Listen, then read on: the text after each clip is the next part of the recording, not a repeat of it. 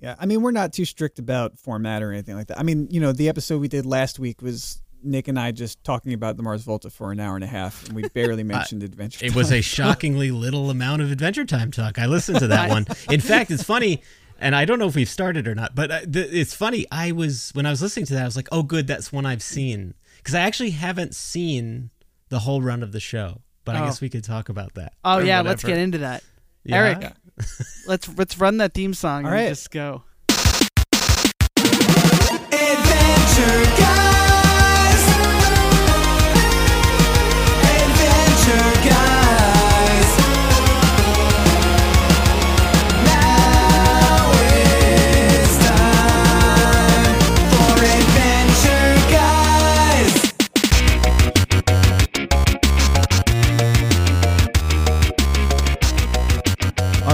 Welcome to Adventure Guys, the podcast for humans and dogs. I'm Eric the Human. I am Nick the Human, and we've got a special guest in the Google Hangouts today. We got Paul Kaminski. Woo, woo. Paul, Paul the Human. I'm feeling it. I'm feeling the specialness. this is good. Oh man, Right on. it's, Good it's to have you, man. great Yeah, to have thank- you. Thanks for the invite. Um, I appreciate it. Yeah, and I, you know, I think what makes you a great guest uh, to come on is Well, don't say that our- yet. You haven't heard me speak yet. I mean, I could, I could be a blithering idiot. I mean, some might argue that actually. Well, I would say you have great potential for guestdom. That's good. That's good. Would be like that uh, obviously knowledgeable, obviously great taste, but you're also a man of many projects, which is Eric and I are are are same kind of guy. And you've got Yeah. a, a whole bunch of podcasts. You want to run them down for us? Yeah. I, now here, this is the one I've spent the most time with. Yeah. So, uh, well, my yeah. So my coming from outside of the music business, um, it's I'm able to sort of treat it more like a hobby. So I, you know, it's like sort of fun for me to to, to do music podcasts because I it's not what I do all day. I'm in comic book publishing as my day job, and so my my free time is spent in music land, which I'd much prefer. Um, so I've got the Third Man podcast. That's the podcast I do with my brother, and we started that up around um, let's see, September 2016. So we've been at it for a bit, and it's a, uh Third Man Records history program. Which, uh, for those not familiar, is Jack White's record label, and James and I are big fans. And basically, what happened was I moved out to California to come work out here, and we suddenly didn't have a place to talk about our um, our you know the new Jack White record that came out or something. So we Yeah. decided to create a space and to put it on the internet. And yeah, here we are about four four plus years later, and Third Man Records has embraced what we do and supports us, and you know even sometimes gives us exclusives. And we just had. Um, we were just expecting a cease and desist, and when we didn't get Yeah. it, we were just so happy. We did one of those Oh, Ewok dances. and and third man from my perspective has just only continued to like blossom and do cooler and cooler things and put out these awesome retrospective packages and all the live records and it's like it's like you picked such a great like subject that's like giving you fruit so that's cool and well, thanks. you know what's and you know what's cool about that is your philosophy of so you're a comic book uh, publish in publishing, and you were like, but I want to spend my free time doing music. Eric and I are music guys who were then like, okay, if we're doing a podcast, let's not talk about music specifically. Let's talk about Talk car- about cartoons. yeah, It's so like it's really an inverse. Yeah, it's an Yeah. inverse of what, what and, and happened. music will find its way in. It always uh, inevitably Right. does. Yeah, well, it's fun. You know, I mean, when I started working in comics, comics stopped being fun in the way that they had been for me because I was a reader since I was a little kid, and so, you know, working in it does change a thing. You know, in a, in a lot of ways, and they're still fun Sure. on occasion, but it's a different kind of fun because I can't help but slide into work brain, which. Mm-hmm. You know, I noticed in the last episode you were talking about Mars Volta, and I, you were giving some insights which were reflective of your experience in the music industry and i found them extremely interesting because i was like oh that's why so and so would do that. Oh retaining vinyl rights at this time was the smart move. And it was really interesting to hear Oh, that kind of stuff. Um, Yeah. so yeah no that's very cool. I, I, I find that very insightful. But no I, I i just like talking about music. Yeah, and you're good at it. I uh, thanks. Yeah, I mean we're I I know Paul through our mutual friend Ryan, who you had a podcast with for a long time, and uh, yeah, listening to you on that was great. My favorite episode of that so far was the Bruce Springsteen "Darkness on the Edge of Town," Thanks for Uh, saying that. Yeah. which you like did so much great homework and told me things about that record I didn't know was and it was such it was so fun to listen to. I went into a trance for that one. That was a wild one. Yeah, Bruce puts me there. Bruce, Bruce and Brian Wilson's just the B guys. They just really put me in a trance. Um, but yeah, so now hear this. That, yeah, it's the other sh- another show I do. That was with our, our friend Ryan Brady, and that was an album review. We just give each other an album every week, and it was nice to have a bit of homework actually, because sometimes. You know, I don't know about you guys. Sometimes you fall back on your favorites. You don't really branch out into the new stuff or older stuff. And so to actually have an assignment, you must listen to this album and you must be prepared to talk about it. You have thoughts. You got to like yeah, yeah. yeah. And so it yeah, was great. It, it definitely helps to have some sort of structure during this quarantine as well. yes. Like watching a specific episode of Adventure Time every week has been a huge like structuring force in my life. yes. Every, everything is scheduled around it. Yeah. yeah, it'll do that. I mean, that's that routine, right? People just need the need the routine to get through it, you know. Yeah, because I mean, if it weren't for Nick, Nick has like a real job and everything, but I could just watch Adventure Time all day, every day, at any time, day or night. It doesn't really matter. But Nick has to do it at a certain time so that like he can be a real person. So my Friday nights are structured to do this podcast. Oh, yeah. yeah. Well, Adventure Um, Time's it's- been a Adventure Time's been a quarantine thing for me too. I, I had seen a couple sporadic episodes over the years.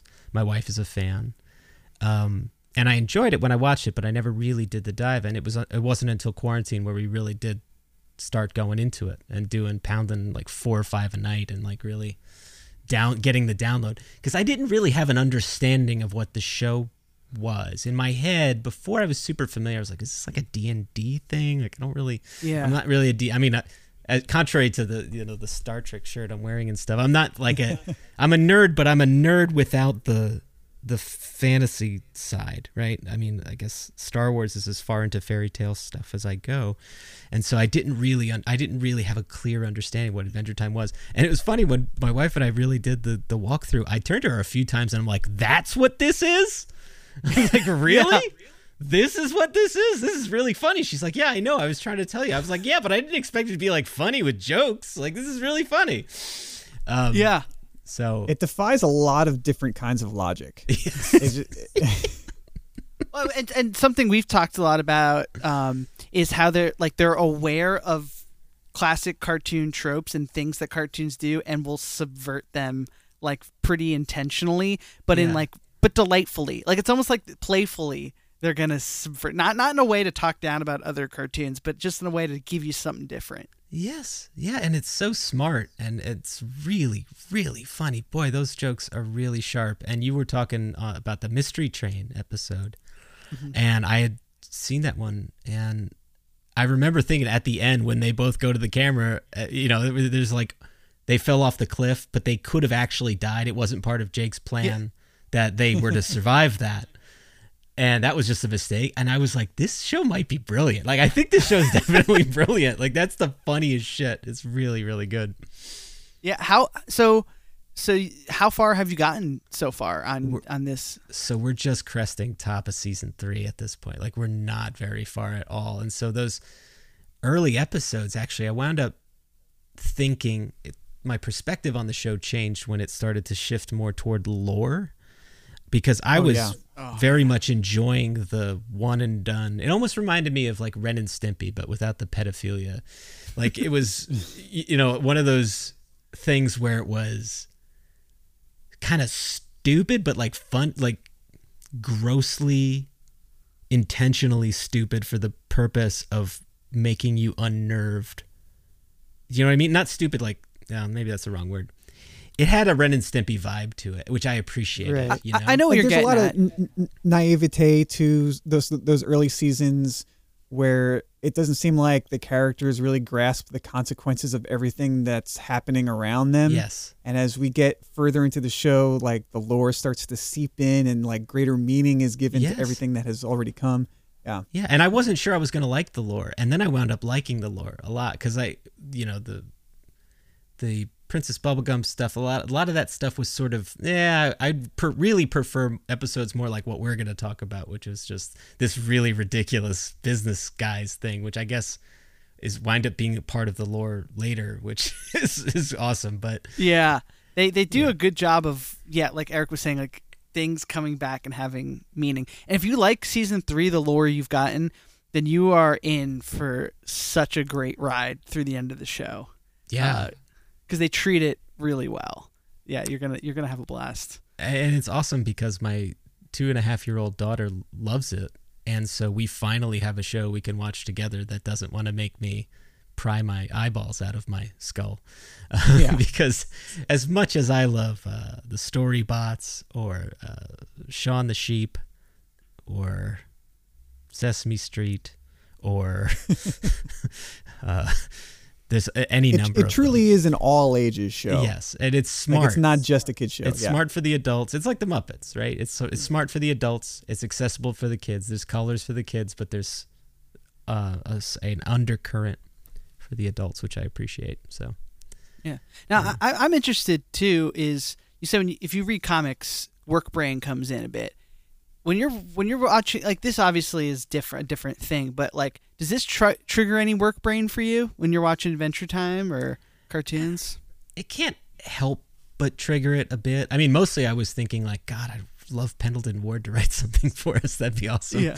Um, but yeah, it does sometimes. I mean, it, I can't help it when it comes to movies and TV now. I'm just thinking because I work, uh, my job is uh, I'm an editor, and so it's my task to not only take charge of the characters, but to make sure that the you know we approve all the stories and we give notes on all the scripts and see the art at each stage through the process. And so I had a lot of training recently, even just through doing of getting to know narrative structure and it really does make you appreciate when people can do things that surprise you and that's why Yeah, moments sure. like when Finn and Jake turn to each other and it you realize it wasn't part of Jake's plan to survive because he didn't know that was happening. It's why those moments are so I treasure those moments because they surprised me and I'm like, yes, you know, narratively speaking the show is so tight and it knows what it is. It's very genuine and sweet in addition to being kind of, you know,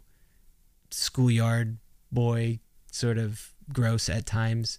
But Yeah. it's so damn sweet. It has so much heart um, that, uh, yeah, I really do appreciate what they were able to put together. Um, So Nick, I know does not have that extensive history with, with comics, but I am uh, a comics reader, um, and in particularly like all the DC stuff is like has been my jam for like you know the last ten years, and it's it's definitely I I I understand like the sentiment like when you, there is such an established form for like what a superhero comic is when you when you get something that like breaks it or subverts it a little bit it it really jumps out at you yeah. and i think that adventure time is like a great cartoon because it really is very much in the tradition of cartoons Yes. and it, it uses a lot of the tropes but like it pushes it in such like weird directions sometimes um i you know i haven't actually read any of the uh adventure time comics Right. although i'm curious about i think i forget who publishes That it was Is- Boom. is it it's boom Yeah, Boom Studios. Yeah. I had uh, actually, it's funny. I should probably dig those out. I have a bunch of those from years ago in a long box in storage somewhere. And I, again, I wasn't really watching the show much at that time, and so it didn't really phase me. But I wonder if they're any good. I suspect they probably are. Yeah, uh, I love Steven Universe Yeah. as a as a cartoon, and I've read a bunch of the Steven Universe comics, and they're nice as like a companion piece, but they don't, they don't really do a whole lot like in terms of groundbreaking story ideas. Um, yeah, I've also read a lot of like the Rick and Morty comics. Yeah.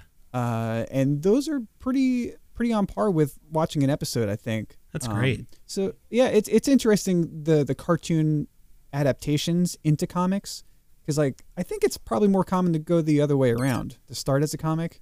Yeah, I mean, it goes both ways. I might cut my teeth as a, in licensed comics when I was younger, and um, I, I worked for Archie for a few years, and we had the Sonic the Hedgehog and Mega Man licenses, and so Oh, right we were doing the Sonic and Mega Man comics, and that was quite an exercise in how do you take this video game and there's lore attached to the video game through the various TV shows and things. How do you take that and synthesize it in a comic book form and then try and make it worthwhile to people?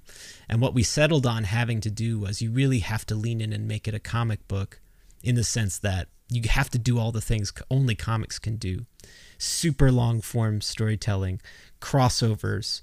Um, you have to take advantage of the medium. You have to make sure you're working with a good artist because a bad artist can really ruin ruin it. You know, it could really Yeah. destroy it. Like how many '90s cartoons were ruined by bad animation studios getting all my poor X Men animated series. Oh, oh, I weep for my beloved X Men animated series because it got into the hands of some pretty shit animation houses. So yeah, the level of the talent is important. You have to find people who love the material or who are directly involved in the material in order for it to feel authentic and genuine. Um, and it That's goes so both ways. cool. But like, but like, yeah, Star Trek comics. Like I, I love reading those, but there's also bad Star Trek comics. You know, so it's it's a balance. Yeah, Yeah, well, that's. I mean, it's cool too. They like. I love that you said the word lore too, because that's like something that's like that we invoke all the time when we're talking about adventure adventure time. Like it's like our favorite word. Um, but it's cool that you were talking about like, hey, like as an editor, it's almost like you have like you're like making sure that the lore is in there and it's treated properly and like it's like you're like a, a lore curator or master of lore. Yeah, it's well. I, I would mention the the specific lore I'm talking about, but I fear my corporate overlords might swoop in and That that's sna- gob, gobble me up. But continuity, especially tracking continuity over 80 years of history, is quite a challenge. Um, last year, I worked on a project which put a timeline together to put 80 years of continuity into one linear space, and um, I was also tasked with look with trying to figure out character ages and try to make all of the th- stuff work and it was a lot of fun because that's the kind of shit I get off on. Like I love doing that continuity. Like I'm a big continuity guy, you know, because I was a comic reader growing up in the '90s at the height of continuity. You know, they're dealing Oh, with, yeah. you know, starting in that Stan Lee era of comics. I was a Marvel reader growing up primarily, and so they're grappling with that Stan Lee stuff, and they but they're trying to bring it into this modern, like extreme era. And they did so many cool continuity jump ropes to make it all work, and it's just wound up being how my brain works. So I love all that stuff. I mean, I know I just finished saying like I enjoyed the one and done episodes of, of Adventure Time in that first Yeah. season, but I mean, I'm looking forward to it getting complicated because I love that shit. I eat it with a Oh. spoon. oh, it's It's good stuff. it's coming. You know, my my entry point into comics reading was actually I didn't really start until after college for me, and it was knowing that the continuity of everything was so complicated. I was like, how am I supposed to get into this? Uh, the new Fifty Two was like such a nice reset for me to actually get into it. I I, I know like I think it gets a bad rap, like, uh, but it was like such a wonderful thing for like new readers to start with yeah. and and then through there it's like you can learn the continuity of everything that happened before if you you know certain titles you want to go back and figure out a, a timeline if you want to um, but providing that like that fresh start was like a huge thing for me Yeah. and i don't i can't really think of anything else in terms of like like a huge continuity reset like in in cartoons or anything like that that really like gave an entry point uh for new for for new viewers or readers or anything Yeah, Marvel has never done it in their comics ever. And DC has done it twice. Once with the Crisis on Infinite Earths in the 80s and then again Right. for New 52. And you could make an argument there was a handful of others, but those are the big ones. And I hear that a lot. I hear like, "Hey, New 52 got me into reading comics because I felt like I didn't have to know it all. I could just kind of start."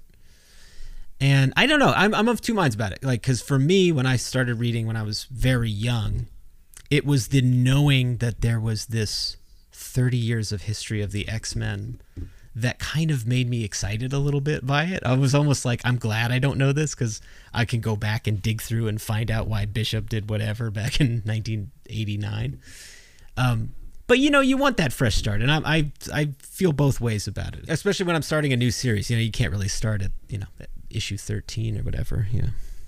So last week, Nick and I, as any good 30 something white guy podcast host should, uh, had a conversation about the Marvel Cinematic Universe. Ah, yeah. now, did you punch your punch card for that? You get a free sub after five discussions. That's really. Um, but are you so stoked for the Snyder cut of Justice League happening next week? I don't think I'm allowed to talk about what I think about that. Okay. Uh, in fact, I'm definitely not allowed. Uh, I will say this: I I love that people are excited, and uh, got to get those butts in those. Well, you can't put the butts in the seats anymore. Got to get those butts in the streams, and um, Hey, I love Gal Gadot. I don't know. There's things I like, you know.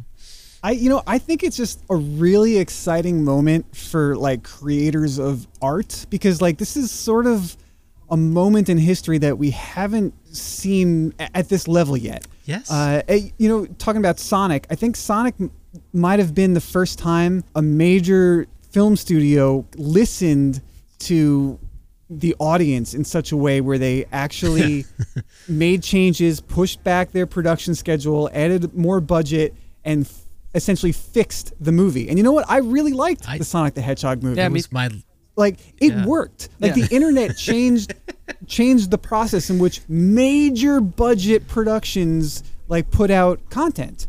And now I think we're seeing like a huge version of of that happening with uh, basically redoing uh, you know one of the biggest blockbuster movies from years ago. This is we're, we're now like what three four years later we're getting a new version of this movie Something and like that. because because the fans wanted it which is such a wild way to approach creating art and putting out content like that yes. Um, yeah, that movie was was great. The Sonic uh, movie, for, or- for what it was. Yeah, you know, it Yeah. was. I, I mean, all the little kids were running around, you know, pretending to be Sonic in the in the theater, and it was just really cute and and well done. And it was like, I think that was the last movie I saw before COVID. Yeah. yeah God, Definitely me too. Yeah, Me the too. last one I got into because I had one of those AMC passes where I could just sort of. Oh, right. You know, Yeah, those- those? um, but well as far as i'm concerned jim carrey has never been in a bad movie Well, I never saw Mr. Popper's Penguins, but I'll take your word for it on. I don't know. um, I'm just looking up a name of an artist here. Uh, who say It was it was a good kind of return form to him. Ben Schwartz was perfect as Sonic. It was perfect absolutely i mean i'll give you this james marsden seemed a little useless Yeah. but ben schwartz and jim carrey mwah. When has Yeah. when has Marsden not been useless? I mean, let's just. he's the worst Cyclops. I guess like he was he was oh No, you know what is funny? I was watching. I'm a huge Saved by the Bell nerd, and I I'm like deep into that lore, um, because once you get into that, there's like no escaping. And I just I but I had never seen the new class, and I'm hmm. so like a maniac. I bought the DVD collection for like 4.99, and I was like I'm sitting with my DVDs like it's 2004, and I'm watching the new class, and out pops fucking James Marsden. Whoa. really What's How he old? doing there? Yeah. Hey guy, what are you doing there? He's been around way longer than I thought then. Yeah. This fucker's in Bayside. Um, I have a humble brag about Sonic Yeah. the Hedgehog. I hope you'll permit. Oh, or how about we call this a microflex? It's a microflex. uh, I I hired for the Sonic the Hedgehog comics the guy that wound up doing the redesign um, of Sonic for the movie after the fans complained on the internet. Whoa. Uh, That guy's a Oh, legend. yes artist by the name of Tyson Hess, and I loved his work. We we brought him on, and I was so proud when I found that out. I was like, "Oh God, I have long since left this franchise, but I feel like I've done the Lord's work." Yeah. Because the Good, good design was job. creepy. Thank you. Thank You're you. welcome. It's it's a. I'll give myself Yeah. a golf clap. Uh, it was uh, that other design was was terrifying, very creepy, very creepy. yeah. But I, I, I, you know, Paul, it's you're you're saying, you know, like you're excited that people are excited about it, and to be, you know, this weekend's the Grammys too, as Yes. we're all music dudes, and Oh, I didn't even know that. Yeah, yeah, you might I'm- not know. Yeah, it's Look, whatever. look, and I was only bringing it up to say, as a like you know, I work in music too. I I appreciate it because it gets people excited about music in like this big mainstream way for a weekend where people actually it makes people that don't do this any other day of the year critically think about music and whether Yes. or not they like it. you know what I mean? Like there's so many people who just don't do that and then it's Grammy time and then they sit there for a couple hours watching people perform going, "Oh, I like this. Oh, I don't like." It. And anything that promotes the uh, thoughtful consumption of art, I am Yeah.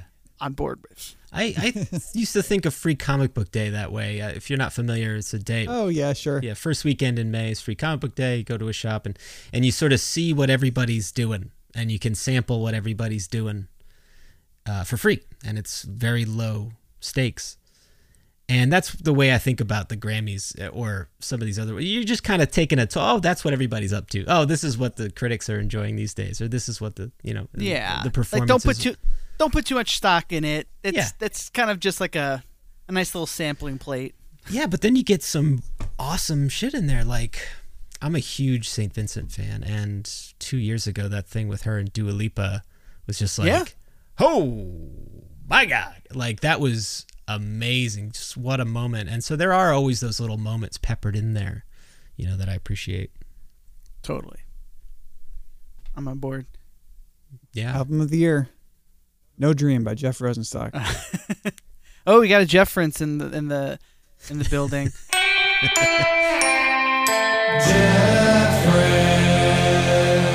I, I love that you guys have those jingles. My brother and I do that on our show as well, and I thought we were the only ones. I'm Oh, so yeah. happy. I was so happy to hear the jingles. Oh yeah, so I never finished running down my all my fucking podcasts. Yeah, oh so yeah, I keep have, it going. I have Third Man. I have now hear this.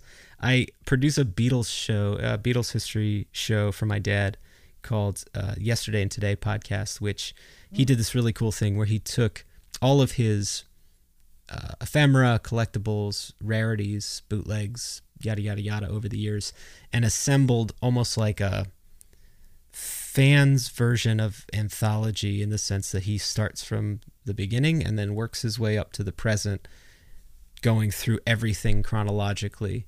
And so right now we're somewhere in the middle of 1976 on the show and it's a great way to really learn that history. Now I was indoctrinated from a young age into Beatles. It was I grew up with them as like four weird uncles I never met. Uh, and there is a reason I'm named Paul.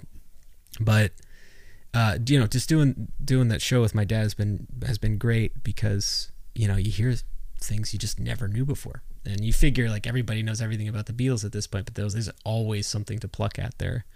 Um, And everything more I learn about the Beatles always makes me usually makes me like them more too, which is Yeah. really nice about the fandom of liking the Beatles. yeah, they're you know they're good old wholesome family fun. Yeah. there, there's most, a lot most for the most part. And and way ahead of their time. And you know it's one of those things where it should be dated or it should sound dated and it doesn't. And um, i know that's not necessarily like a controversial thing to say but i'm also a big fan of solo which is how i met our friend uh, ryan brady because he was hosting paul mccartney podcast. And um, Yeah. yeah. I mean, we just even got the announcements this week that Paul's new album, which by the way had a Third Man Records release, my head exploded that morning. So it was like, worlds are colliding, Jerry. Um, got uh, is they're doing one of those cover version albums Yeah. of all the tracks on it, and on there is Saint Vincent. So I'm like, Dude, and like it's all happening. Phoebe Bridgers and all this stuff. I'm just like Yeah. smitten. Oh, but I even listened to. I was listening to that record this week as I listened to your great Ryan tribute. I, I was like, I got to put on some McCartney, and I uh, I put on. I hadn't listened to McCartney three, and uh, I was just like, ah, yeah, this is why the Beatles are great. This is why Paul was always great because like some of these songs are just weird, and they're just they're coming straight from the heart and just he what he thought was cool. And I'm like, isn't that what art's supposed to be at the end of the day? Yeah. like and he and some but his but the way his taste and skill collided it a lot of people thought that too on some of those big songs but i just love like you can tell that playful fun intent is just so present in his work that Yeah.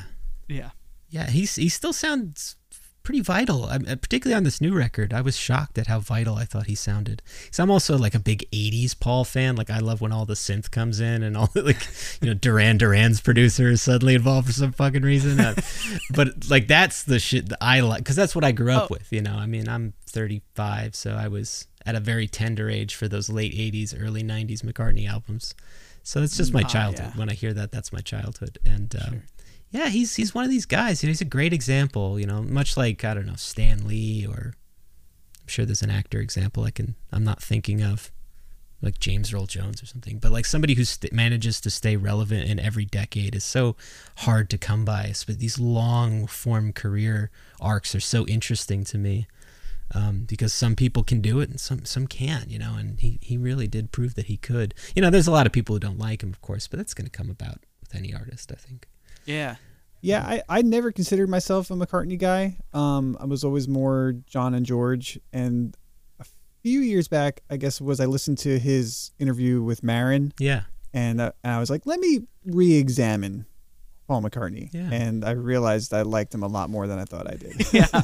Yeah, yeah. Well, a lot of that far out shit was all him in the in the Beatles anyway. Like, uh, yeah, Tomorrow Never Knows, all the the weird loops and stuff. That's Paul. You know, a lot of people think it's John, it's John's song, but the experimentation side of it, at least early on, he was on the forefront of the avant garde. You know, and it's really just John. I it's interesting. Lennon.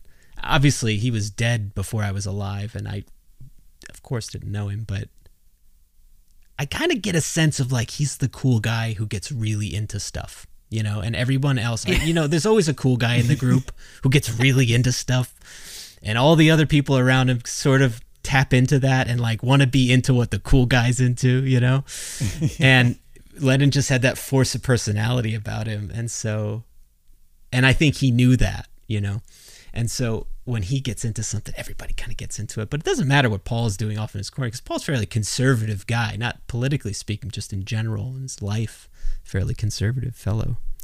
And so he's not maybe as outspoken with that type of stuff. So Lennon gets a lot of the acclaim, I guess was the, the long way of saying that. And there's nothing No, I- wrong with that.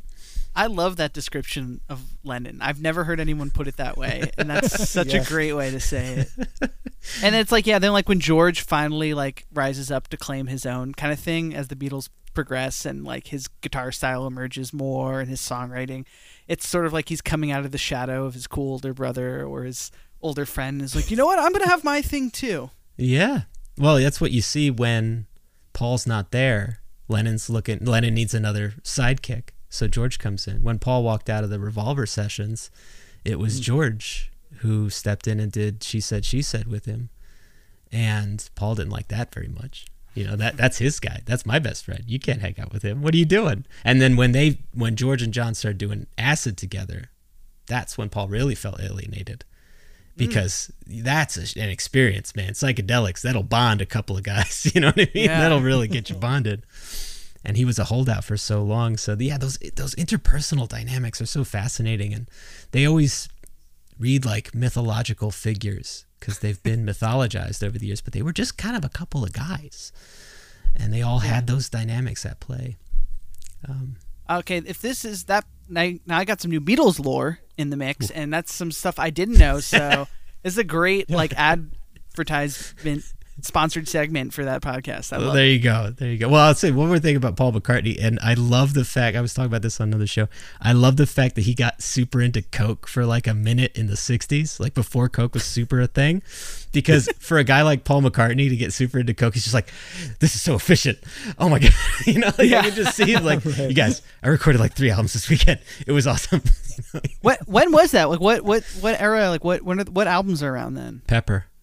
Oh, that, that's a Coke album. I didn't know that. That's why. That's why Paul's the guy. I mean, Yeah, he's that's his album basically. George has one track. yeah. you know lennon and had- John it- has a yeah. couple. Yeah. yeah his were kind of phoned in though i mean he says as much anyway um, i think lennon just kind of said what was convenient to him in that moment sometimes but yeah lennon's tracks were not very personal you know and they weren't necessarily breaking new ground Yeah. but paul's that was a paul album that sergeant Ah. Pepper.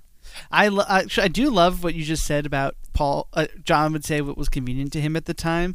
I that is another thing that throws Beatles lore and just any pretty much musician lore is that I feel like they're very susceptible to saying what was on their mind at that or how they felt about it at that time Yeah. and then that being the marker of what oh you know John really hated that album and it's like well maybe he hated it that week and he said it then yeah, yeah, Yeah. you see all these beams online, and it's just I absolutely feel that way. Yeah. Yeah, about different different periods of my own work. right. yeah I mean, Lennon uh, famously said of the song "How Do You Sleep," which he slammed, which is just a McCartney, you know, I don't know what you call it, a diss track or whatever. Like it's, it's just basically tears McCartney apart. But he- said, I think it was on the Mike Douglas show, something to the effect of, "I don't walk around all day singing "How Do You Sleep" to myself."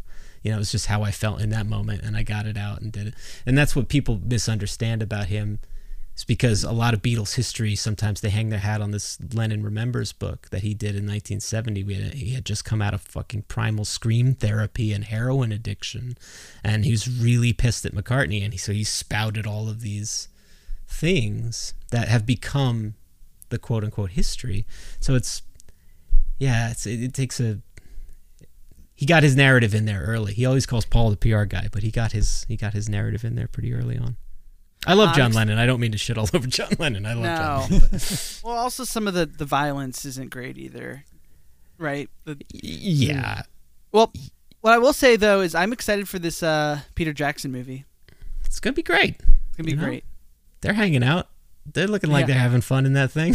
Yeah, which I kind of like that being like I don't know added into the history of the end of the Beatles because that's something I've always read about how they were saying it's some of the most fun they ever had being the Beatles was at the end. Yeah. Um, even though obviously getting that album finished and out the door turned into a whole debacle with Phil Spector and everything. Oh God, yeah. But It's a uh, nightmare. Yeah, a real nightmare for everyone. Yeah, and that, but that's Yeah. Paul like trying to restart things again and not understanding that you can't always force it. It's like they call it a marriage. It was an awful lot like a marriage. It was go. It was Paul trying to be the one to force them to go through the motions, and at the end of the day, that was his fatal flaw. You know, you can't force people to do that stuff. You know, Yeah. and people forget they just released a double album. You know, Yeah. the Beatles double album was out what September, maybe not even October, something like that. Maybe even as late as November. I don't remember specifically the month. 68. And then they're back in the studio January 2, 69 and Paul's like, "All right, we need another 12. What do we got, Yeah. boys?" And John's like, "I don't know. I got nothing. I had a Christmas break. What do you want from me?" yeah, And we, it's so funny living in this day and age. Like I mentioned, I'm a big St. Vincent fan. I'm living Yeah. f- four or five years between albums. Meanwhile, the Beatles are back in the studio the next fucking month. You know? yeah. Although Eric and I uh, have often talked about our love for that fast moving uh, like art aesthetic and how that should probably be more adopted by musicians i wish it would go back Yes. Yeah, it, it's weird because I guess albums were only just beginning to be a thing at all when they were doing it. Because just putting out a lot of singles all the time was, you know, a pretty viable market model for the music industry up through the mid 20th century. And then all of a sudden, Beatles had like a lot of like full albums. Yeah. and that seemed to be a thing for a, a while and you know bands just wait really long in between albums these days um like when portugal the man was putting out an album a year we were losing our shit over yeah in college. We were like Yeah. we were like yeah because no one did that. It was like this like incredibly novel thing. Yeah. i remember talking about that all like, our other favorite bands we had to wait. Like rx bandits like i guess they're working on new music now. It'll be their first album in seven eight years. Yeah, Yeah, but they were and what what is crazy though, even just thinking of it uh, crassly marketing wise, is like yeah. So I love Portugal Man, right? So they I'm in college and they put out four records while I'm in college. So they just Yeah. got me four times during that sweet spot, and now I'm now I'm like I'm pretty bought in on the Portugal the Man business. While there's other bands who like St. Vincent just missed someone's entire class of college. oh you know, That's right. uh, when when you think right. about it that way. Yeah. Well, I that's what got me about Jack White. It's because I we got an album a year for a long time for whatever band he was in, whether it was solo, Dead Weather, Raconteurs, White Stripes, like all of it was a, basically an album a year for like God, 12, 13 years, something like that. and all So that's and all good me. too. If you liked Jack White, each one was like rad. Yeah, to in my to my ear, they only got better. I mean, there were different flavors. Dead weather is sort of the sort of goth pastiche, sort of over in the corner, the fuzzy goth pastiche. But then the Raconteurs is just like the Kinks. So I was like, oh great, you know, I've got a new Kinks, Yeah. fantastic.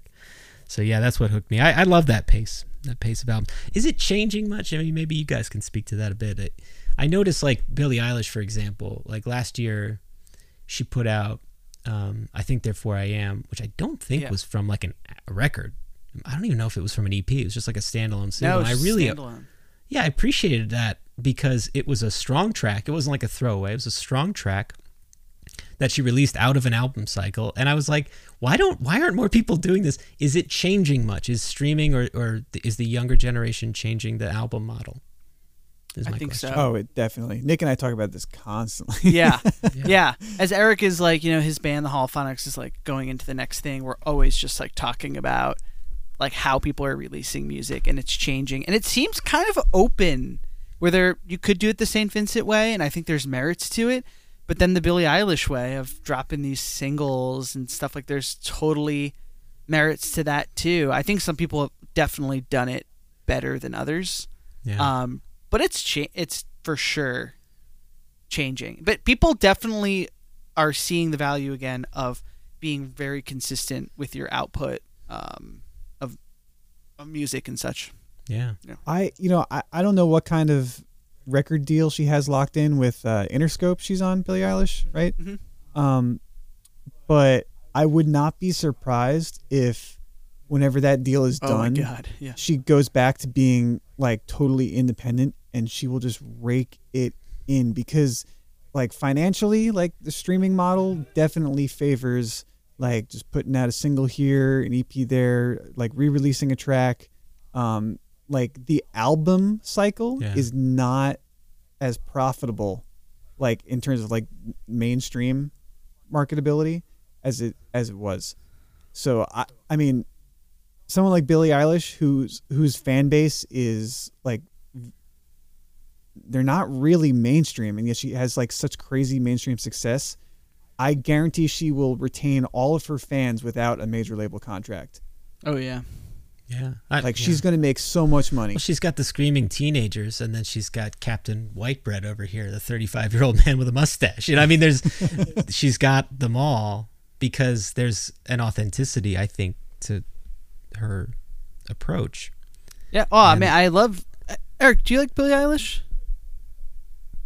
Yeah, I mean, I don't uh, consider myself a Billie Billie Eilish fan, but I mean, Yeah. I but- like what she does. Yeah. like Well, I, I'm just saying this because so we're 32, and when she came out, especially with the album, that was what two years ago now, Yeah. right? Huge watershed pop culture moment, and that was the moment where I realized I was no longer young because I was now an adult, like a true adult, um, because a lot of my friends unsolicitedly just saying, "Yeah, I don't get Billie Eilish." Like, God, we get it. Like, ugh, Billie Eilish. Like, I just, I, I get it. Like, wh- I don't get it. Like, what's the big deal? Or, well, yeah, I Well, got was a she lot so- of that in my network. Yeah, It's was like she so people hating on it so what's she much? so like, sad why? about? What's she so Yeah. sad about? Like, I just don't get it. Like, this is like she's being so dramatic. Like, we get like, you're whispering, I, and I was like, you guys sound like our parents. Like, what do you, what do you, what's there not to get? It's fucking, it's it's rad. Like, When- when I was in my, like they made this in a bedroom. That's you can smell Phineas's gym socks in that room. Um, I mean, I know it like it did go to like big studio post production people to like polish it all up for for for the mainstream, but like it is essentially like what the independent music culture has been with all the punk rock people for the last, you know, 20 years. Yeah. Like there's no reason to be so like angsty about this 17-year-old Yeah. making intimate music like what, what yeah. What's wrong with it? There's Yeah, she's she's really got it coming. Yeah, you go after that 17 year old girl. Yeah, what Yeah. does she what does she think she is? I gotta tell you guys, the letting all of that music snob bullshit go was like the best moment of my life. Like it was I was went through that so hard in my 20s. I was such a dick about it, you Yeah. know, like "Mm, well actually the who did or whatever it was, or, you know, what, whoever I was doing the you and it's just like why you know and it's something my friend ryan really taught me it was like somebody's putting their humanity onto a record the least you could do is not dismiss it you know i mean it's, it's okay not to like stuff Yeah. but i was doing a lot of dismissive stuff and it's, it's stuff you see on social media that just drives me up a wall now because it's just like the instant you let that go and you can just enjoy things like the last year i've become quite an unabashed taylor swift fan Oh, I love Taylor Swift. yeah. But like 10 years ago, I would have, you know, excommunicated myself. Uh, It's just it's just so stupid, you know, because if, Yeah. if somebody is making music, like you can appreciate it. Like it doesn't matter who they are, what their age is, that stuff. And you know what gets me, Paul, is that a lot of the hating happens, and it turns out I think a lot of those people aren't even listening to the music. And that just that right. really pisses me the fuck off because it's like that you're okay so you're informing your opinion not even off the actual thing you're just off the associations of it or around it or what it means to like this thing and to me that's shittier than anything like you're, that's a vapid position that has not yeah yeah, yeah you get It's it it's just meaningless. Yeah. Yeah. It's yeah, it's frustrating. It's frustrating, but yeah, I mean, you see that even in fan communities, right? Like I, I s- Paul McCartney put out like, I don't know, 9, 10, 20, however many different editions of the record with different colors on it so you could get a different color for different things. And I'm seeing on these fan communities people bitching about it. I'm like, guys, just buy the red one if you like it. Like just what are you what are you doing? Like it's called Yeah. it's marketing. Like what it's fine. We can all just Yeah. have fun and like things. Like don't worry about it. I know Yeah, I so the world that I exist in, the ska world, can be very contentious, like within its own fandom. Yeah. a- and there's a lot of a lot of negativity, and it's like, but we all like this Yeah. thing. Why? Why? What's the issue here? Guys, let's skank together. We could just skank together. Yeah. And you know what has been nice with this podcast, and Eric were, and I were like, I wonder what the how the Adventure Time fandom's going to treat us. But like, it seems to be a very nice, welcoming, friendly fandom. Like, there's not a lot of shitting. Like, no one's shit on us. We've posted about it in some places, and people are like, "Oh, cool. Oh yeah,", Yeah. and we've like picked up a couple people. Like, it's so nice. I mean, good. it's it's Great. part of like the essential elements of why uh, Adventure Time is such a great show because it's like baked into everything about that cartoon that the kind of people that like it are the kind of people that are nice to each other. That's right. Yeah, it's about friendship and I mean, it's in the title, but it's literally about adventure. You know, it's just about getting into adventures. Everyone can relate to that, and if you can't, then you're some kind of a psychopath. Oh man, I love it. Well, with that, we're back on Adventure Time. Should we should we discuss this episode? yes. Episode discussion. So business time. Yeah. season one, episode eight. This is the first time Adventure Guys have reviewed a season one episode. Yeah, and like you were saying, Paul, it's uh, it was really fun to go to exit out of the lore that we were like really indebted in, um, or embedded in like in a couple episodes ago, and to come to like a very a much simpler time in Adventure Time history where we're just having some fun. And this is a fun episode, and um, and the, the difference is after coming from like season eight, wherever we were before, into this, were was very noticeable right off the bat, but fun. Um, Yeah. This Yeah. is the episode where I realized I love the show. I mean, when you asked me, Oh, Nick, like, yeah. what one do you want to talk about? It was this one when I heard Brian Posehn in that businessman voice talk about business. I was just, again, I was turning to my wife every second. I was like, why didn't you tell me that's what this show was? Like, why didn't you tell me? I feel like- I so ironically, this is kind of the episode that introduces like the concept of lore to Adventure Time. right, right.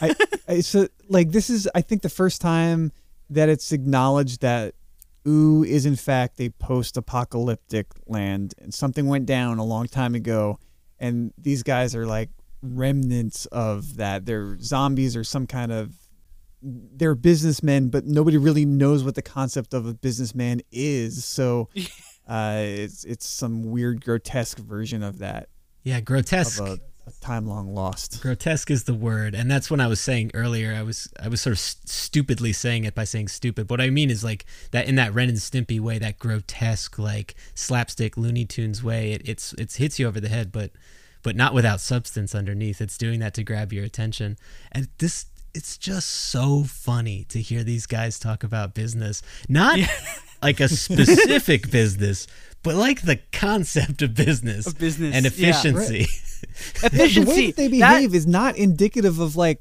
any businessmen that I know from this time, which apparently they're supposed to be from. So I, well, I did like. I was curious, like, okay, so how are they going to get involved?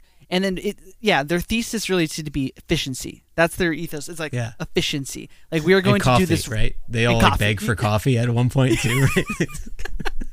yeah, exactly. But it's like okay, they can figure out how to exist in this world because Finn and Jake are not efficiency masters by any means. Uh, yeah, So- I, I mean, I gotta say this episode, like structurally, was not efficient. Like it was sloppy. Like things are all over the place. Scenes are disjointed. I don't know what anyone's motive really is. Like it's it's a wild episode. It is. I- I, kind of love how loose these early episodes of the show wind up being. Yeah.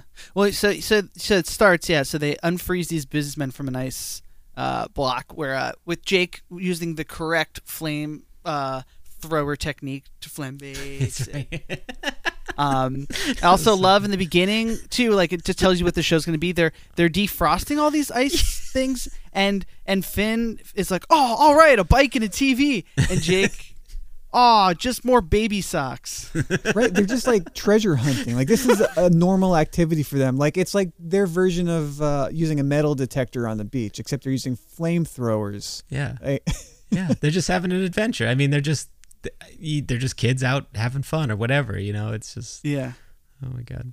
Oh yeah, it's so great. And then uh, when they get them, Jake has a soft spot for the businessmen. He's empathetic, so he, he uh, allow invites them to do business on their gauntlet dock that they're making. and they're like, "Oh, we can we can do that. We can do anything. We know we, we can figure it out." Um, which, as a businessman myself who works at a company and I'm in marketing and stuff, I do often wonder like, what is my skill?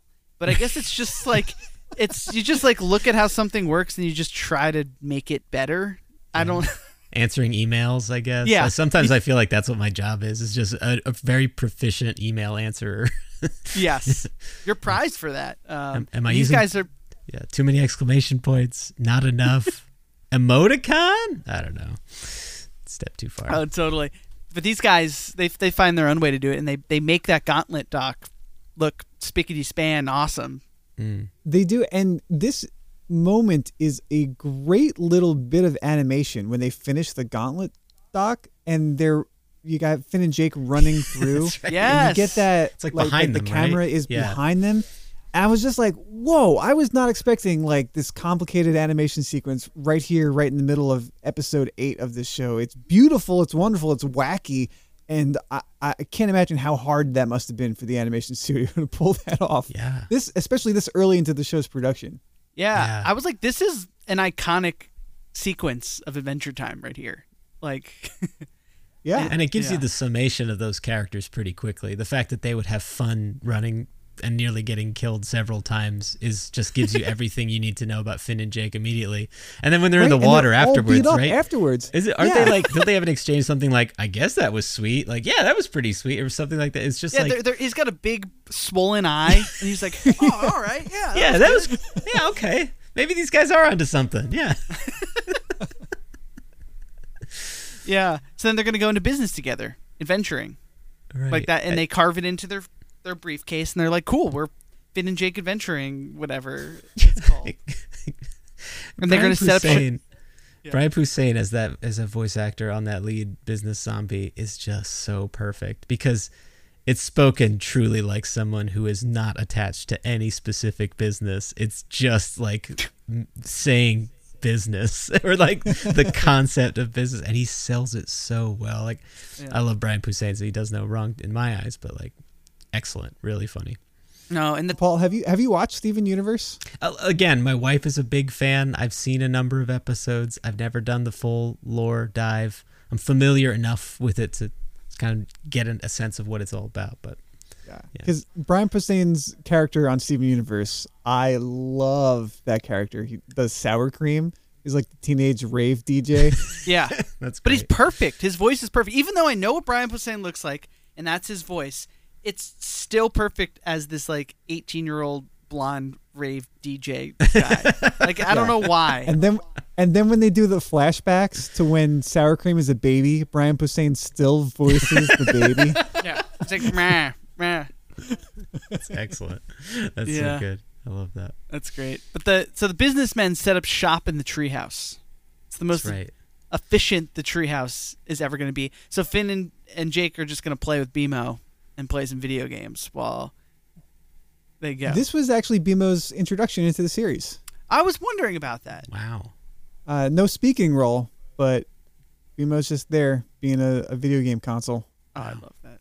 I was actually confused about that because the first time that I watched through this show, um, I told you was on the recommendation of Harold, who plays trumpet in my band, and at this point, I was like, "What is this wacky show?" I, I was I, I had a real issue focusing on it because it's just was all over the place.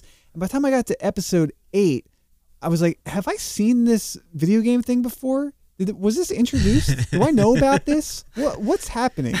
And and then I went back and I looked like because I, I couldn't tell if I had just stopped paying attention when this was introduced. And uh, nope, that's just the first time you see BMO. Yeah, they ask you to take a lot of things on faith in this show. And the show really, like if you had boiled it down, I think faith is in the mission statement somewhere. But you're yeah, you're just supposed to accept that this world exists. And you're supposed to accept that this is just what they do and that video game console talks and whatever, they'll enter Yeah. it at some point in time. But uh, it's what kind of endeared me to the show. I mean, uh, just as a quick aside, like another one of my exposures to Adventure Time was going. You know, I worked a lot of San Diego Comic Cons, or a lot of New York Comic Cons, and you see these cosplayers all the time. And I'm not sure if you guys have ever been to a comic book convention in your lives, but Yeah. I have, uh, yeah. sometimes at a convention, I don't know if you've ever had this thought, but you look at a cosplayer and you go, I'm never gonna watch whatever they're dressed up as. Nope. Nope. I want no part. I want no part of that.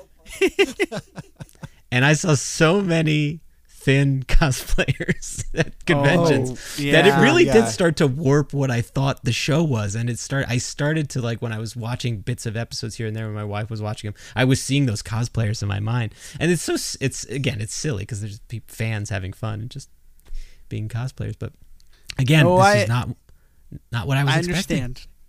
Yeah, I, I You know, understand that that. that's Finn's like iconography. It was just a cosplay waiting to happen. Yeah. I wonder. This is so. Uh, I've recently started taking like some classes in cartooning, Nice. um, and like character design and stuff. And I'm thinking as I'm like drawing out characters, like how could somebody cosplay this? Right. Like it's not a good character design if no if it can't be cosplayed. Like I wonder like what what's on people's minds when they when they think of stuff like that because you clearly see like what's popular when you go to those Yes. conventions Oh. like the characters that are resonating with people and even Yeah. in in smaller shows like y- there's there's clearly like the character that has that look or that feeling or that vibe that fans are into more than they probably should be you know yeah. We've I've designed characters with artists with that express thought.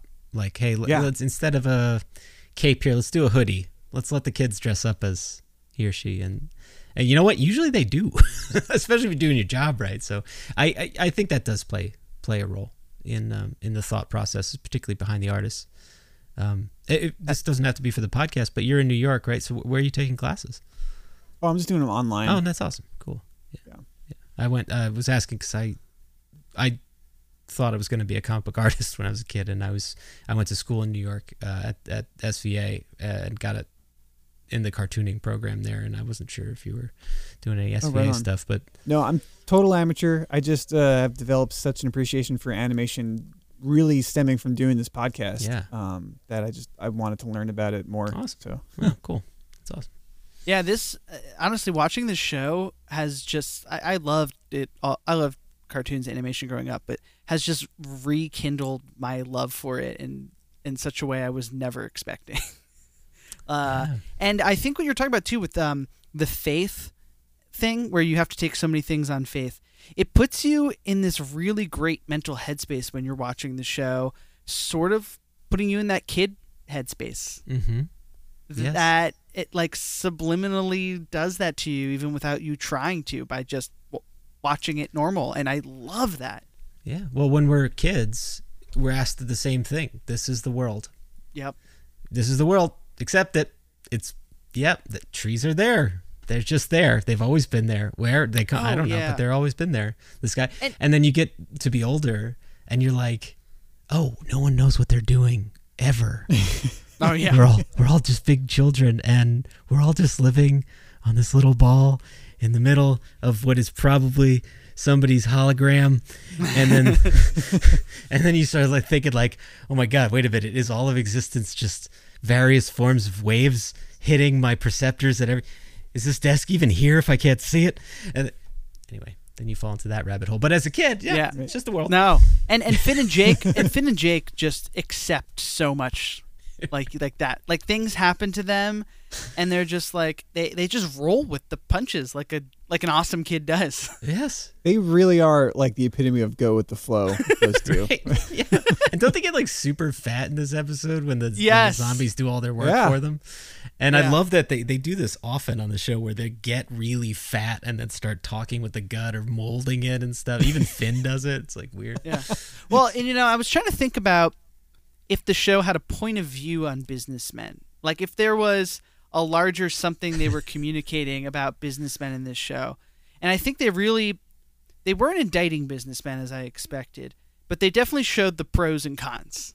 So, on the pros side, they're trying to defeat these cubes that are trying to get uh, hot dog princess That's and they can't figure it out. But when they delegate some of the work to the businessmen to keep them busy, Finn has this opportunity to evaluate, to rest, assess, and then find the solution. And Yeah. it shows that having a properly set up business or situation could allow for some really great breakthroughs. And that's where a business like structure, hey, it's not all that bad, is it? Yeah. So that's when I realized this show was genius, is because, yeah, they do all that. And yeah, they're saying get all that from this. But on the other hand, I think they're just kind of saying on the un, like there's another level underneath the moral like there's the narrative right there's the Sure. moral and then underneath that there's this hidden level where they are secretly whispering to the audience all of this is silly Yeah. everything you're doing and everything in your life right Yeah. now is silly. Super, super silly. you may as well be rescuing a hot dog princess. oh, I love that. Like, I that's the love that. That's the show to me. It's just Yeah. like all this is, and you know what? It's it's almost like Weird Al in a way, where Weird Al he's not making fun of anything specifically sometimes, but there's just like it's good old fashioned family fun, but there's a, a subcurrent there of like, hey, all of life is ridiculous, and so just embrace it. Just embrace it. Oh, Um, I love that. And you get another Weird Al fan. But I, I that's a great a great point of view. Uh, and this episode does it too. I mean, throwing the businessmen in it uh, really drives that point home a little bit. And um and but then but then to the other side, right, is that the businessmen are very efficient. They they've done, done their claim and uh so they start taking on more, which allows Right. Finn and Jake to play BMO more and just eat a shitload of ice cream. Yes. Which I don't know if they Eric, do they eat a lot of ice cream in this show? This is like the only time I even remember Uh, ice cream. Jake is a big ice cream fan. He has that ice He is? cream festival he goes to Oh, at one point, yeah. right? Something like that. Yeah. I don't know about Finn though. Yeah, I don't know. But uh yeah, but then they're they're getting fat and then they're and I love but he went goes to get more ice cream and now they've set up this like there's like 10 monitors and this like crazy like technological setup that's in the the kitchen of the the treehouse. and and he's just like, "Hey, what are you guys doing?" And they're just like monitoring everything that's happening on the entire planet. yeah, th- at, at this point, it, it really seems like the rules and, and like the physics of this universe haven't quite been worked out yet. Like episode eight, the writers are taking some liberties with what's actually possible. um, Yeah. and it's really just some delightful sequences. Uh, like because we don't know that things like that shouldn't be happening. Finn and Jake definitely don't know, and if they did, they don't care. Yeah. I know because they're just looking at what's in front of them what they've got now, which is oh, these guys are just taking care of business, so we can just keep eating ice cream. This is this rules. Finn's like, who know that being fat and lazy could be so rewarding? Right, that's right. and so that that aspect of it, so that it's they're playing with a trope that's not a trope. They're playing with like a story structure that's not all that uncommon in science fiction. Like I'm a big Star Trek fan and I've seen Star Trek episodes that have played with this kind of concept, right? It's too good to be true and then it works too well and you learn the moral that you have to do it yourself and that kind of thing. Blah, blah, blah, Right, blah, right. And but I so it was hitting me on that Star Trek level too. It was hitting me on that level as well. So I'm just tickled every every which way. I'm getting tickled by this episode. It's very good. Oh, that's Right? Yeah, like the, the businessmen are basically an AI, Yeah, and, and then it starts to get too smart. yeah, and inevitably turns on its on its creators or its you know masters. yeah, and because they're they're out there, they're sucking up these like little furry cloud things. Uh, Yeah, they built they built a mech. yeah. It's just that's fine. They they did that. and they're like, "What's going on?" And then one of my favorite things in the episode happens is that they're like, "Hey, what are you guys doing?" And one of them is on a like a mic that's like hooked up to be a speaker, and he's like, and he says something, but it's so distorted and loud. You yes, can't. I noticed that also. Yeah. That, that, like it was like a, like a saturation distortion. Yes. That just it, which as a music nerd is just like some of my favorite things. It's really big in meme culture right now, but just the fried out voice is hilarious. also, it's sort of like when you're on the subway in New York City and the, the conductor says something and you can't Oh, hear yeah. it because the, the speakers are so distorted. It's like rah, rah, rah, rah. I don't know. That's right, it's yeah. the funniest thing to me. Um, so good. and yeah, and they're they're they're zipping up and vacuuming up these little guys to keep them safe because if they're safer if they're in their care, which is some perverse logic um, Yeah, driven by efficiency. right. And then they have to battle and get the businessmen to stop.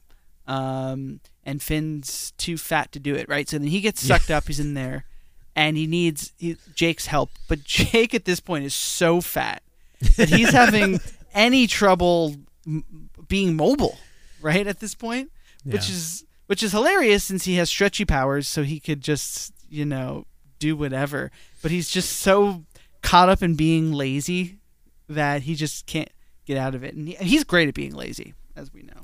Yeah, the show plays with where their focus is too, because Jake's powers, yeah, he's he's fairly omnipresent sometimes, but also it's got that little kid thing of, yeah, but I'm not paying attention to that right now. Right now, this is what I'm doing, and I'm super full, and I can't really move, you know. So they, again, they have that childlike priority, you know. Really, they're only kind of seeing what's in front of them in any given yeah. moment. Jake Jake is very susceptible to that.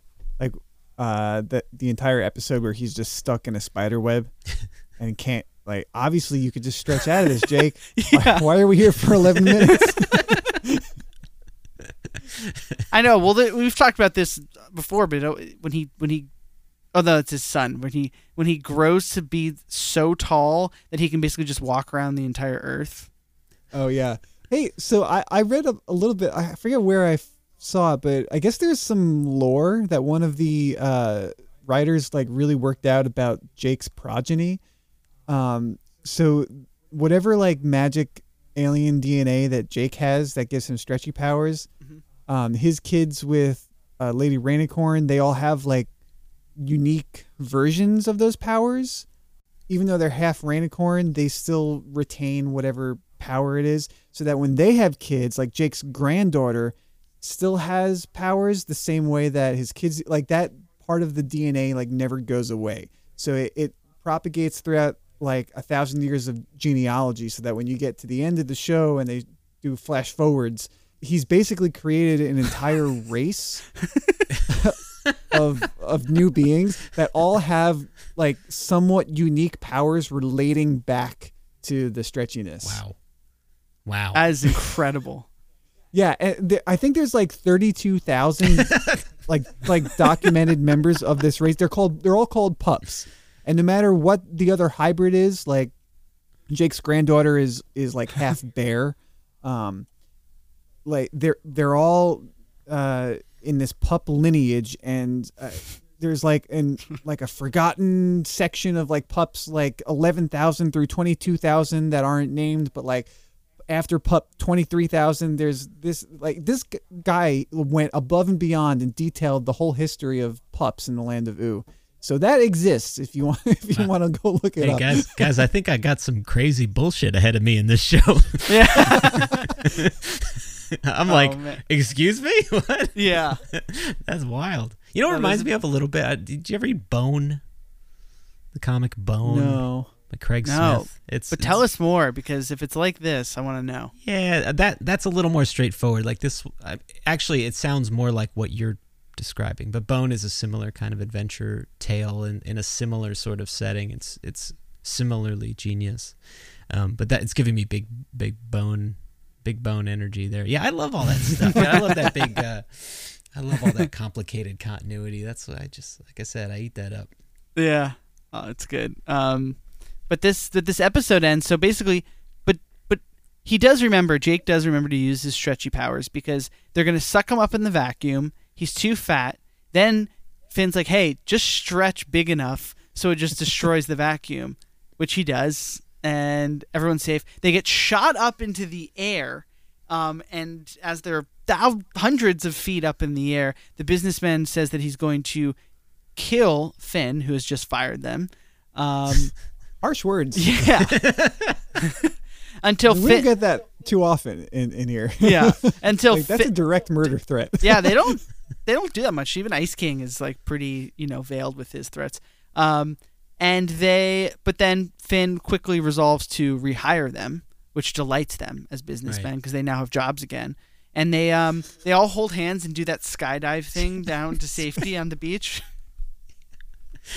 Oh my god. Yeah, the rehire thing. It's just again, I was just like it's just pointing out the ridiculousness of it all and that's the only language they speak. You say rehire like nothing's tangibly changed. He's just said the word re- rehire. They weren't getting paid. Right. No no one was getting paid. they just love being in business. in business. This is what they know. This is what they know.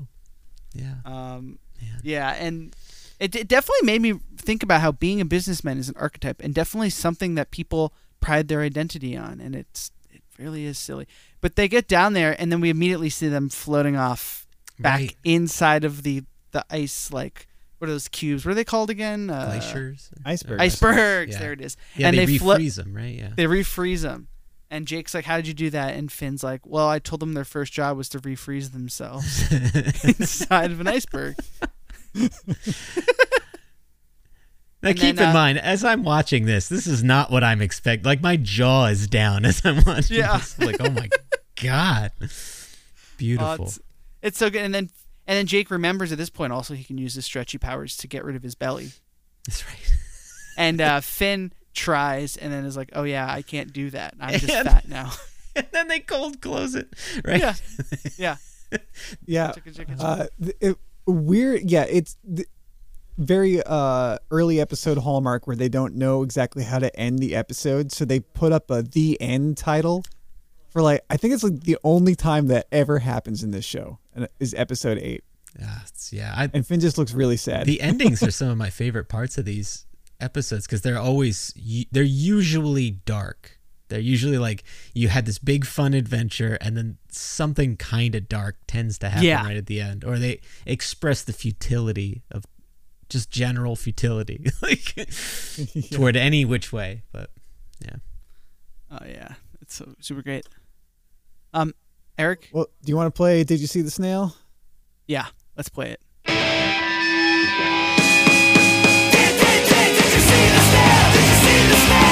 okay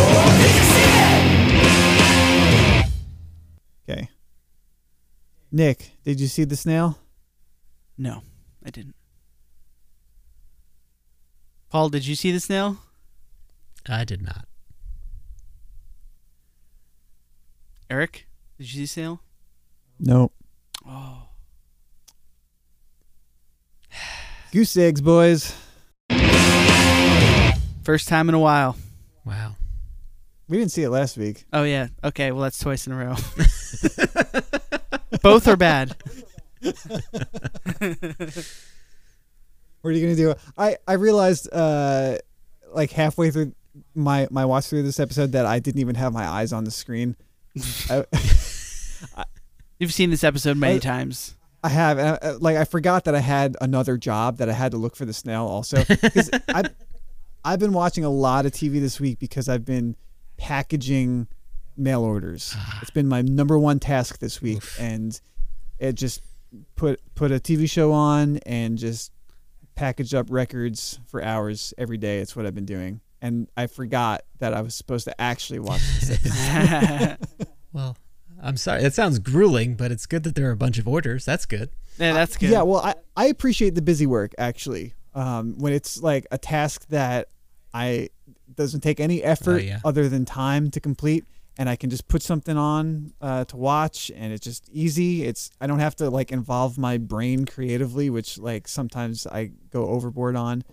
Um, and you know, yeah, it's nice that we have all these orders to fill, so that's keeping it posy too. So I I don't mind doing all that, and uh, I'm sorry I forgot to put more effort into finding the snail, but it doesn't matter.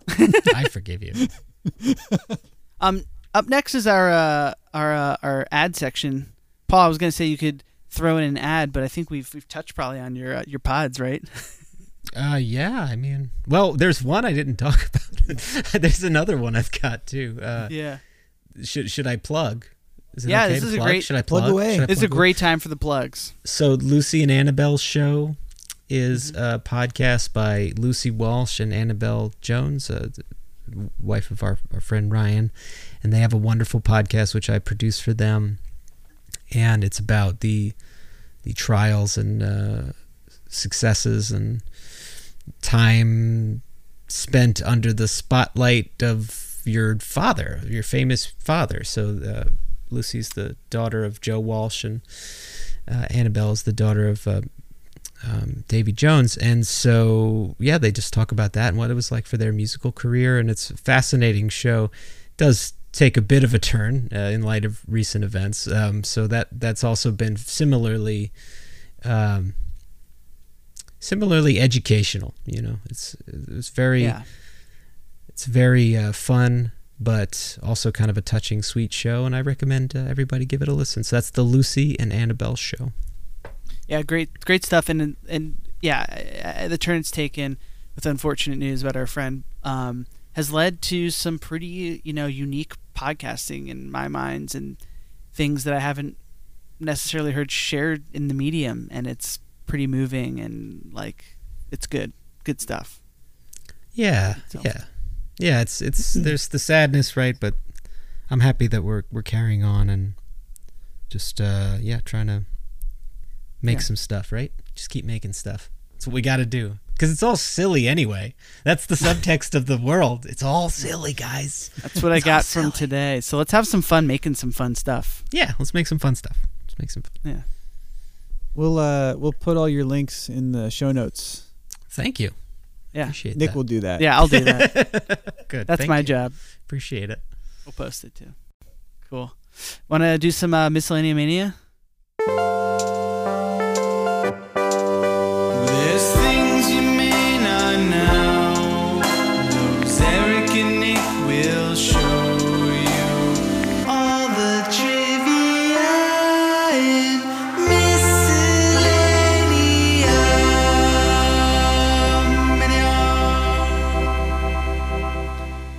So mi- miscellanea mania, Paul. Just a refresher. We're gonna go through some trivia on the show. Can I just Um, say it, this is like being on a, a like a late night talk show, and I'm like I love I love it.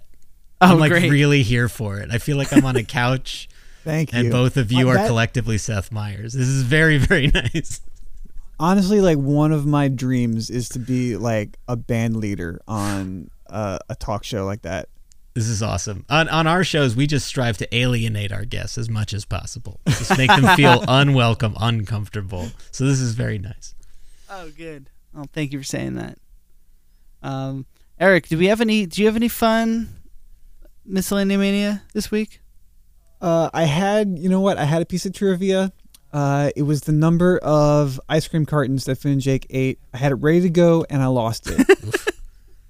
Classic. I I mean, hey, we already talked about it, but that this is the first episode with BMO. That's pretty good trivia. yeah, yeah. I'm gonna guess 48. I think that was it. They ate 48 cartons of ice cream. It's a pretty good Yeah. guess. Um. Yep, that's it. I- 48. Oh, hey, hey, good memory. I um I did like that that this is the only episode with the end, which is quite silly. Um. The tr- the tree fort looks differently in this episode. Oh, Isn't it does. Yeah. Yeah, I think yeah, they're still figuring stuff out at this point in production. Um, I get. Oh, this was actually the first aired episode, even though it wasn't officially part of the show's production run. They did a sneak peek of Adventure Time like a month before the show started, and it happened to be this episode. Ah, interesting. I actually had a question for you guys about that. There were points when I was watching the first season that felt like they had sprinkled in maybe a few pilot episodes or something here or there. There was a few that stood out to me as feeling like, huh, that seems like a little overly explainy because they just sort of drop you into the deep end with that first episode, the Halloweeny zombie one. But Right. there were times when I felt like pilots were sprinkled throughout it. So is that a thing? Uh, they absolutely wrote and aired a lot of the first half of season one in a totally disorganized fashion. Like um, the first episode, like the real first episode that was finished was episode five, the Enchiridion. That's like the real pilot episode.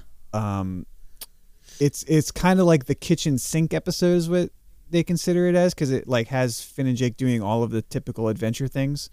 Um, but it wound up being episode five in the production run. I don't know why, Wow. but I think the whole first half of season one uh, was the episodes were written and finished in a very different airing order. Yeah. They just kind of figured out the way that they wanted to piece it together after they had a bunch of episodes in the can. It's another thing. It reminds me of Star Trek. Same thing.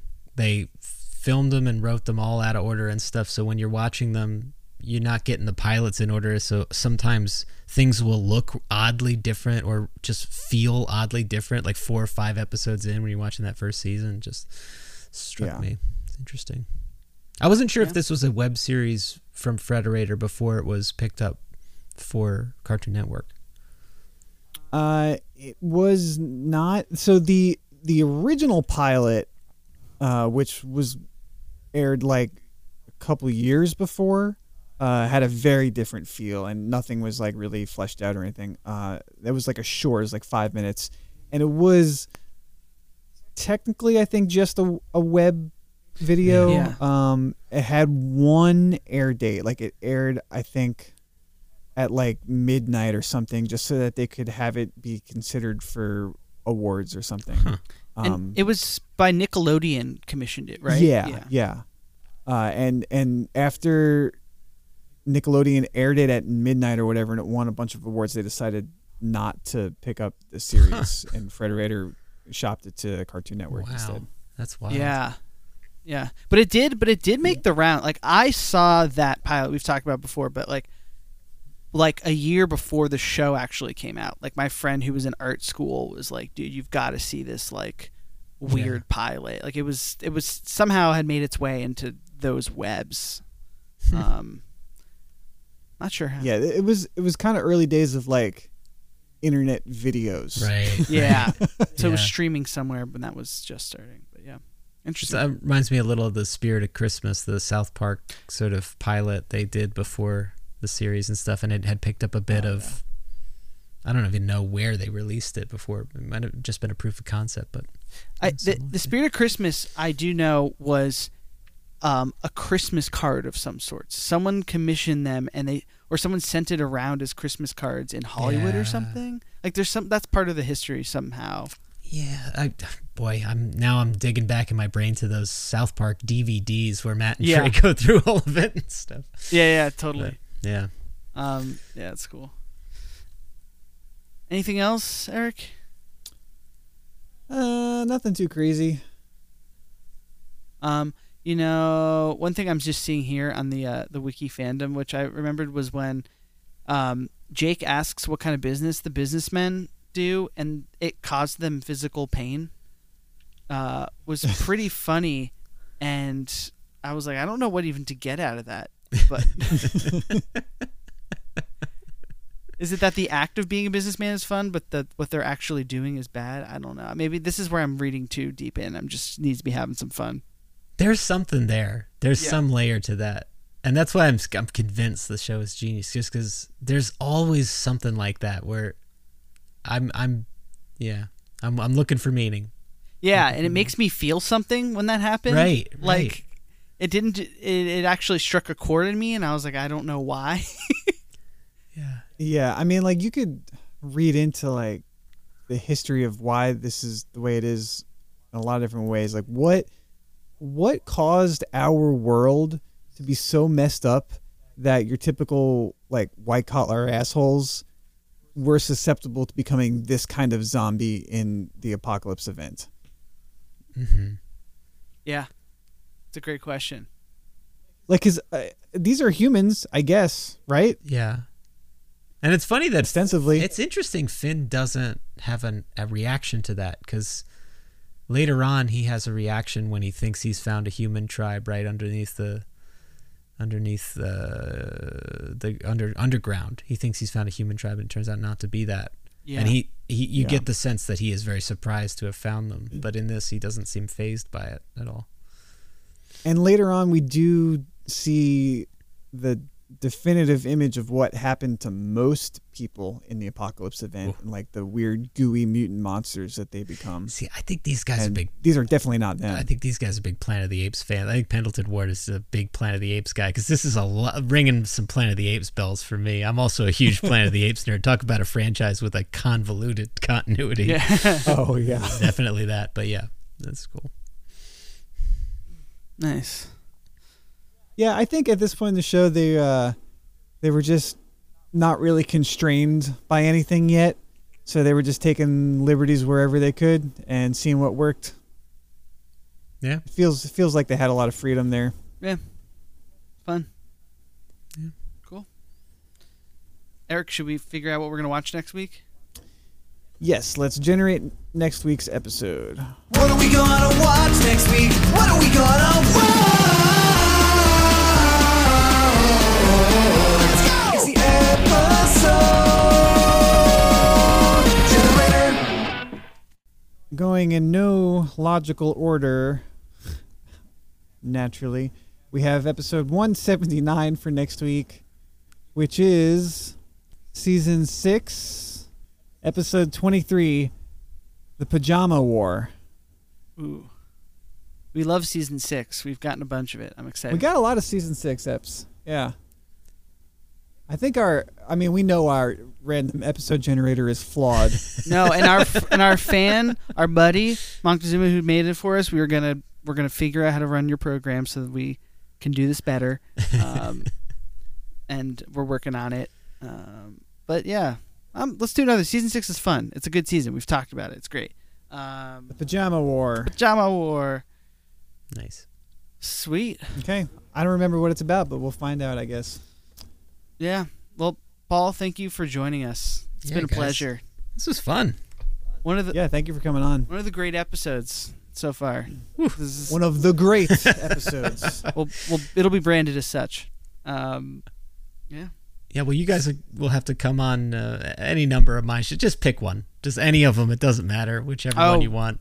Would absolutely love that. We'll we'll, Yeah. we'll figure it out. Um, Come on, we'll talk about some music. We'll hang out. I'll we'll introduce you to our late night program, which again, as I can't stress this enough, will be to alienate and make you feel uncomfortable.